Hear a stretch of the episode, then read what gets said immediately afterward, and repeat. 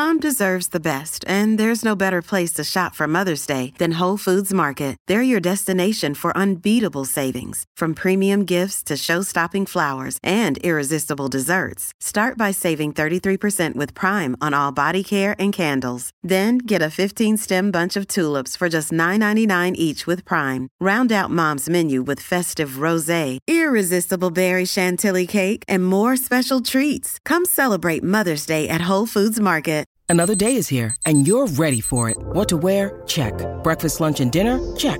Planning for what's next and how to save for it? That's where Bank of America can help. For your financial to-dos, Bank of America has experts ready to help get you closer to your goals. Get started at one of our local financial centers or 24-7 in our mobile banking app. Find a location near you at bankofamerica.com slash talk to us. What would you like the power to do? Mobile banking requires downloading the app and is only available for select devices. Message and data rates may apply. Bank of America and a member FDIC. Throughout the course of this tea break, I've got sat opposite me the Federal Sports and Aged Care Minister, Anika Wells. Hello, Anika. Good to be with you. How are you? Great to have you back on the program. We had you here, was at Brisbane last year during... Gabba test. Yes, the Gabba, and I think you were on air for about four wickets, so uh, we can't give that to you now because there's no play, so no action as such. Can't have you call the ball as we thought you might, but... My aspirations of commenting and over uh, in peril as we look out across the skies. This is a, a, regular fixture for politicians. The Sydney Test match has been for a long stretch of time, and now that marries up with the, the campaign around the McGrath Foundation and the Pink Test, and the federal government has a stake in that. Absolutely. We have now contributed more than $40 million to the McGrath Foundation in order to get an extra 100 uh, all cancer care nurses on the ground with people in Australia fighting cancer.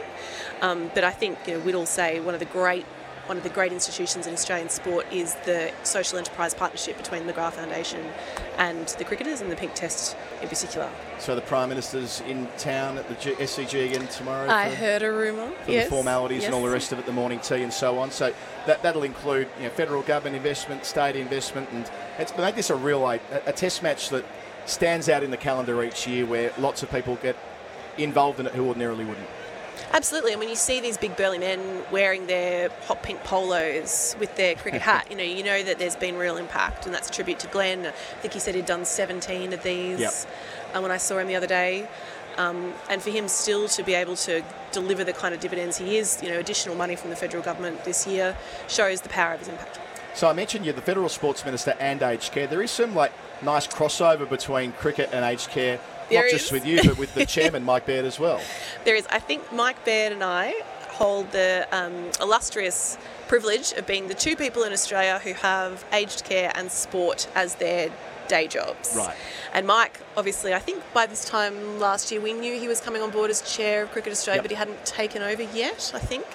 And uh, next year, well, this year, this year, we lose him as CEO of HammondCare. He's stepping down in the second half of the year. So it's a unique window to have the two of us um, try and make the most of this Venn diagram. Nice one. Yeah, it sounds good to me. So 2023 was a huge year for Australian sport in, in many ways. You were quite present throughout the Matildas campaign in the football. I mean, what are the highlights? Because you get to see so much in this job. It is the dream gig in many ways. Ah, so many people told me that the day um, that I was uh, told that I would be the Minister for Aged Care and Sport. I think, it, I mean, I'll never have a job. I'll never have a job like this again. Everyone asks me why have a Minister for Aged Care and Sport, and the, the boring bureaucratic answer is they both sit under the Department of Health. They're two major um, departments within the Department of Health. So, in terms of organisation, that's make that's what makes sense. But if you think about the opportunities of sport and aged care, we've got the World Masters Games coming to Australia in 2029. Okay. So when you think about how you want adults to participate in sport, you want parents to want to take their kids out on the weekend. When we talk about Brisbane 2032, and I'm sure we'll get to it We will. because people have been hitting up me up about it non-stop today. um, everyone dreams of having their kid on the podium at Brisbane 2032 Olympic or Paralympics, and the average Olympian is uh, the average Olympian is 23, which means that current 14-year-olds across Australia are our cohort of, of, of average podium getters for Brisbane 2032. But I think we could also ask their parents to aim for the World Masters Games in Perth in 2029. And if that means getting back involved in their code of choice or whatever and participating socially and getting the health dividend of that, well, that helps everybody as well. Interesting you describe that, that age breakdown. So 14 year olds, 15 year olds who can aspire to be Olympians. Yep. Similar thing happened with Sydney 2000, didn't it? Winning the Olympics in 1993 and the, the seven year run up in Australia doing so well at 2000 and, and 2004. Did you get tested? Uh, no, I did not. I got tested. Oh, did you now? We're of a similar age, we I are. think. I think we're um, the same age, yeah. So I got tested. The, the, the people came out and um, took us into the school hall and made us do jumps and the beep test ah, and, right. and all that kind of jazz. Well, they weren't chasing cricketers back in 1995. they might be for the next Olympic Games, given cricket's in there. We, we'll come to that as well. But just in, in relation to what the Matildas achieved last year and yes. uh, the boost that will presumably give women's sport eventually, but in the short term, girls taking up sports like football or indeed like cricket, where that wouldn't have been the case a generation ago. Yeah, and we knew from what had happened with the English Lions the possibilities of hosting a World Cup and hosting a home tournament and having that. Um, and if you could win it, you know, the, the dividends that they saw in Great Britain as a result of that. Um, I think Football Australia was preparing for a 15% uplift. England got a 40% uplift in female participation off the back right. of the World Cup. Um, everybody would know that our fields are teeming with people and there are wait lists for people who want to get involved. But I think, as the sports minister, what worries me is not the lack of interest or the people watching it on the screen wanting to be the next Cortnee Vine, playing with Peninsula Power, getting involved. It's they have to have a good experience once they get there. Mm-hmm. And the worst thing is that if you get a little girl who wants to come, her parents have the money to pay for the registration, they go into the club, and she has a poor experience where there's no change room or the fields that she works on are you know trodden with mud. There's no lights. They get they get stuck down the end and, and, and she doesn't have a positive experience, she doesn't come back. Mm-hmm. And it's much harder for her, for that club or any other sport to get that girl back and participating. And we know from all the research we do over at the Australian Sports Commission um, that 13, 14 is the big drop off for girls. And once they stop playing, they don't come back. So, yes, it's brilliant to have things like the World Cup success that the Matildas experienced this year. But my job is to make sure that once we get people have that fire lit within them mm-hmm. by our athletes, that they have a positive experience once they hit our local clubs. And I suppose from a cricket perspective, nothing's lit the fire quite like the Australian men winning the World Cup, the women winning the World Cup in the T20 format. Congratulations on the series win couple of days ago in India. Indeed, as well. Uh, winning in India, no mean feat, and just having yeah. a very present male and female team concurrently both doing well, t- both at the, the, peak of their powers. Uh, uh, where did you take in the World Cup final? Everyone's got their own story watching it in the middle of the night. Uh, well, I, I had hoped to be there. Um, I had hoped to be there, but in the end, um, I had to vote on. I, as the federal sports minister, sit on the World Anti-Doping Agency Executive Council. that sounds like a hoot. Oh, it's a it's a real hoot nanny. The the uh, the WADA Executive Council. So there were some votes, and because that sits in Montreal, the timing meant I started I started about midnight and punched through till about 8 a.m. That mm-hmm. so I'd been in Parliament. I was in Canberra. We'd done a full sitting day. It's Thursday. Um, I stuck around, watched the World Cup get going, watched the full match, took in the magnificent victory, watched every single piece of cellophane then get scooped back up on the lawn. You know, the last of the, the, last of the mowers came off, and we were still going at WADA, right. and and and we finished up at 9 a.m. So I'm very grateful to our cricketers both for winning and for drinking up the celebrations. And even though the fireworks I think perhaps we're in the wrong colours. Yes, I think they were. I think they might have assumed the result before putting their, their firework display together. And there was only what ten percent of the crowd left in the stands. If that. It's a yeah. very happy sports minister watching at home. I, am sure you were. or watching we, in the office. When we spoke at the Gabba last year, you, you were quite strident in your commentary around the Australian men's team having a voice, and by that I mean expressing themselves publicly. There's been a a well publicised example of that with Usman Khawaja before the start of this series, and you were quite strong in your support of him as well. I was, and I will continue to be. I mean, Uzi is a great Australian, and he's not just a great leader for us on the pitch, he's a great leader for us off the pitch. And you only have to look at the Usman Khawaja Foundation and the kind of standing that he enjoys in our community to see the kind of things that he does. He's a considered an honourable person, and I think you should take him seriously when he makes stands on things. So I backed him when he came out, and, and I, know, I know plenty of others did. Um, but that's that's not a one-off because it's Usman Khawaja. To me, like you note, one of the things I've tried to carve out as the federal sports minister is the right for athletes to have um, values and to stand up for those values when it matters to them. You know, one of the big, um, one of the big, I don't know if it's an argument, maybe one shy of that discussion is. Uh, you know, who profits from sport? And when these things, these big broadcast events, these big mega events are on TV, the athletes are the people that people turn on to watch. You know, it's their performance that people tune in for. So I think it's disrespectful to treat them like chess pieces and just to move them around the board for the purposes and benefits of others without them even having the right to speak up when it matters to them. So certainly in, while I'm the sports minister, I will advocate for the right of athletes to have an opinion for that reason and also for the reason this is their workplace and I believe in workplace rights for workers. Right, so it's more about providing them with a platform to say what they think rather than necessarily agreeing with what they're saying. You're standing up for their right to say it in the first place. That's right. I mean, uh, and obviously there's a you know there's nuance to this, yeah. and this isn't a, a carte blanche, but I guess the you know my experience watching the government before us, and particularly the Prime Minister Morrison, he used to say, "Keep the politics out of sport." The politics out of sport, which has know. always been impossible, right? Well, there's there's more politics in sport yeah. than um, than politics. I've observed often, um, at least as much politics in sport as politics itself.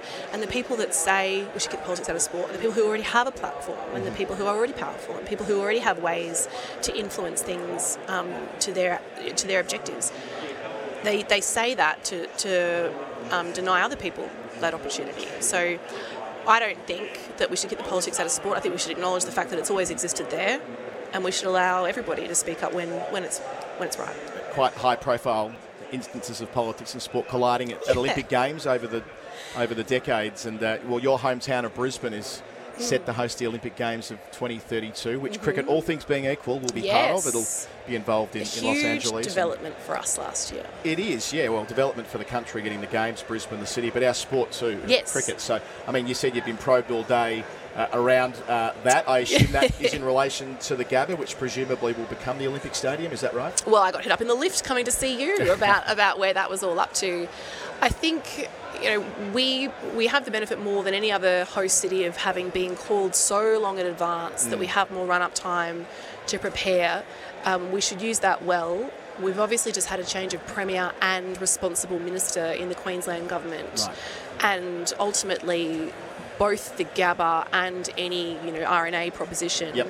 are both decisions and um, bills that the Queensland government are going to have to pick up. So when I speak, I speak as a vice president of the Brisbane 2032 organising committee, who obviously oversees the whole shebang, um, and as sports minister who wants to make sure that we get the people elements of sport right.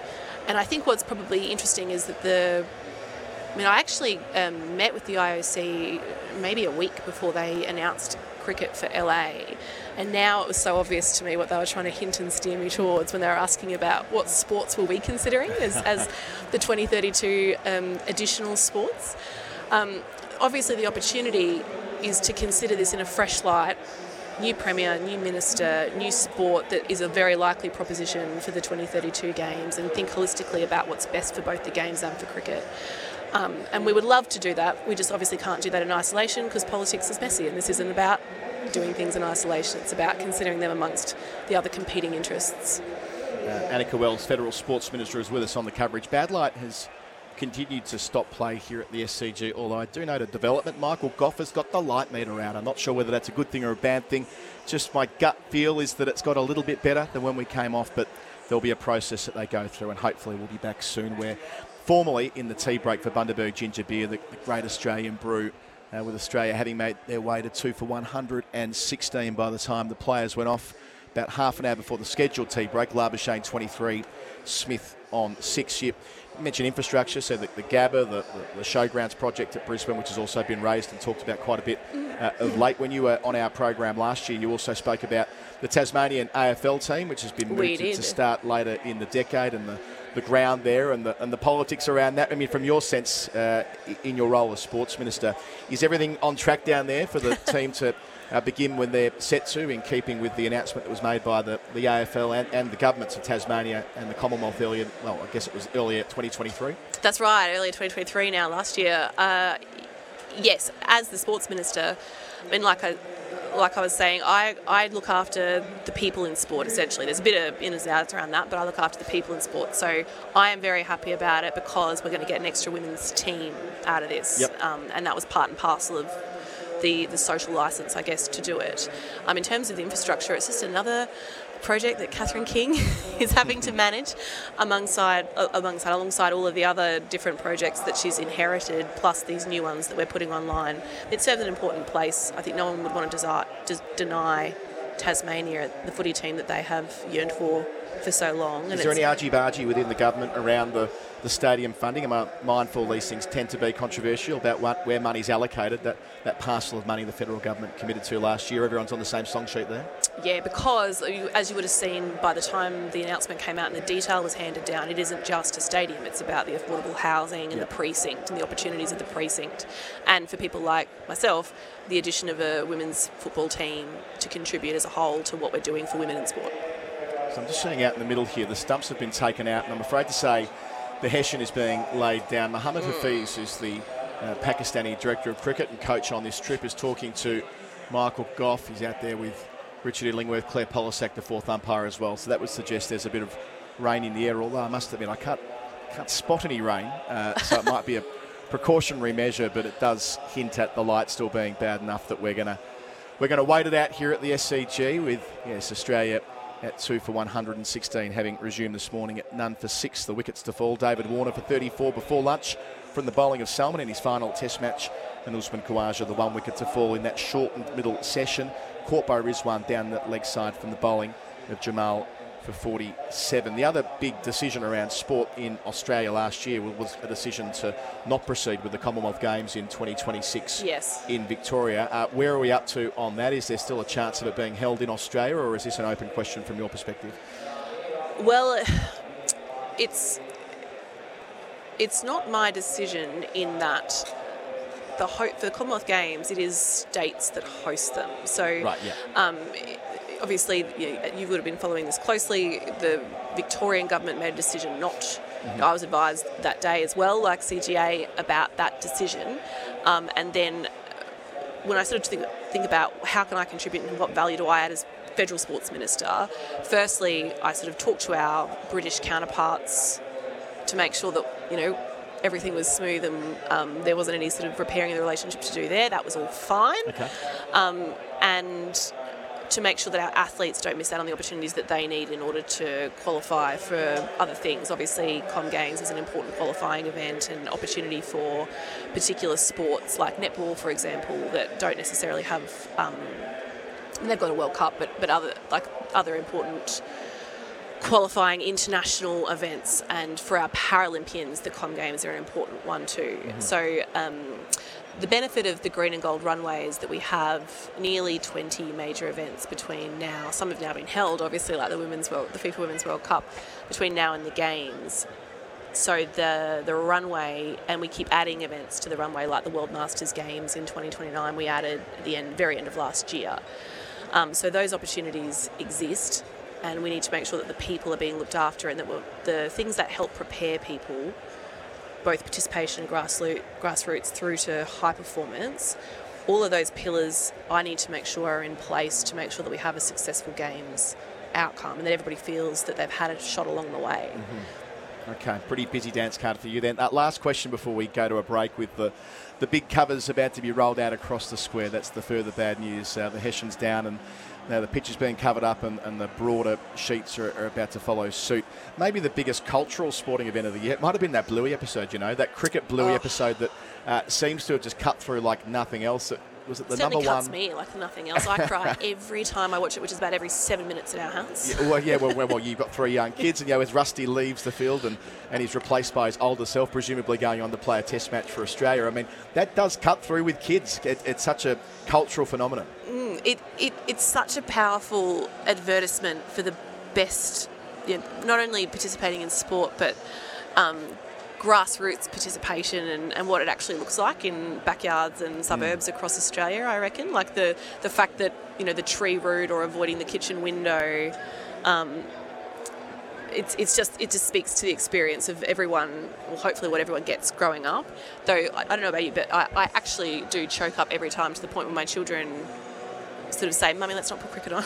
Oh, don't, yeah, no. don't, I don't want you to cry. It's a very relatable Like, I love experience. crying. I that- love crying at the cricket this episode. think crying to Bluey to, to, for parents is yeah uh, yeah very relatable in that, that episode, not least. Uh, Minister Wells, uh, we have to let you go. You've got places to be and people to see and all the rest of it. Thank you for coming on SEN Test Cricket for a second summer. Let's do it again next summer. Let's do let's do some actual commentary on some actual cricket Let's hope next so. You summer. can take a few more wickets for Australia. Be my like pleasure.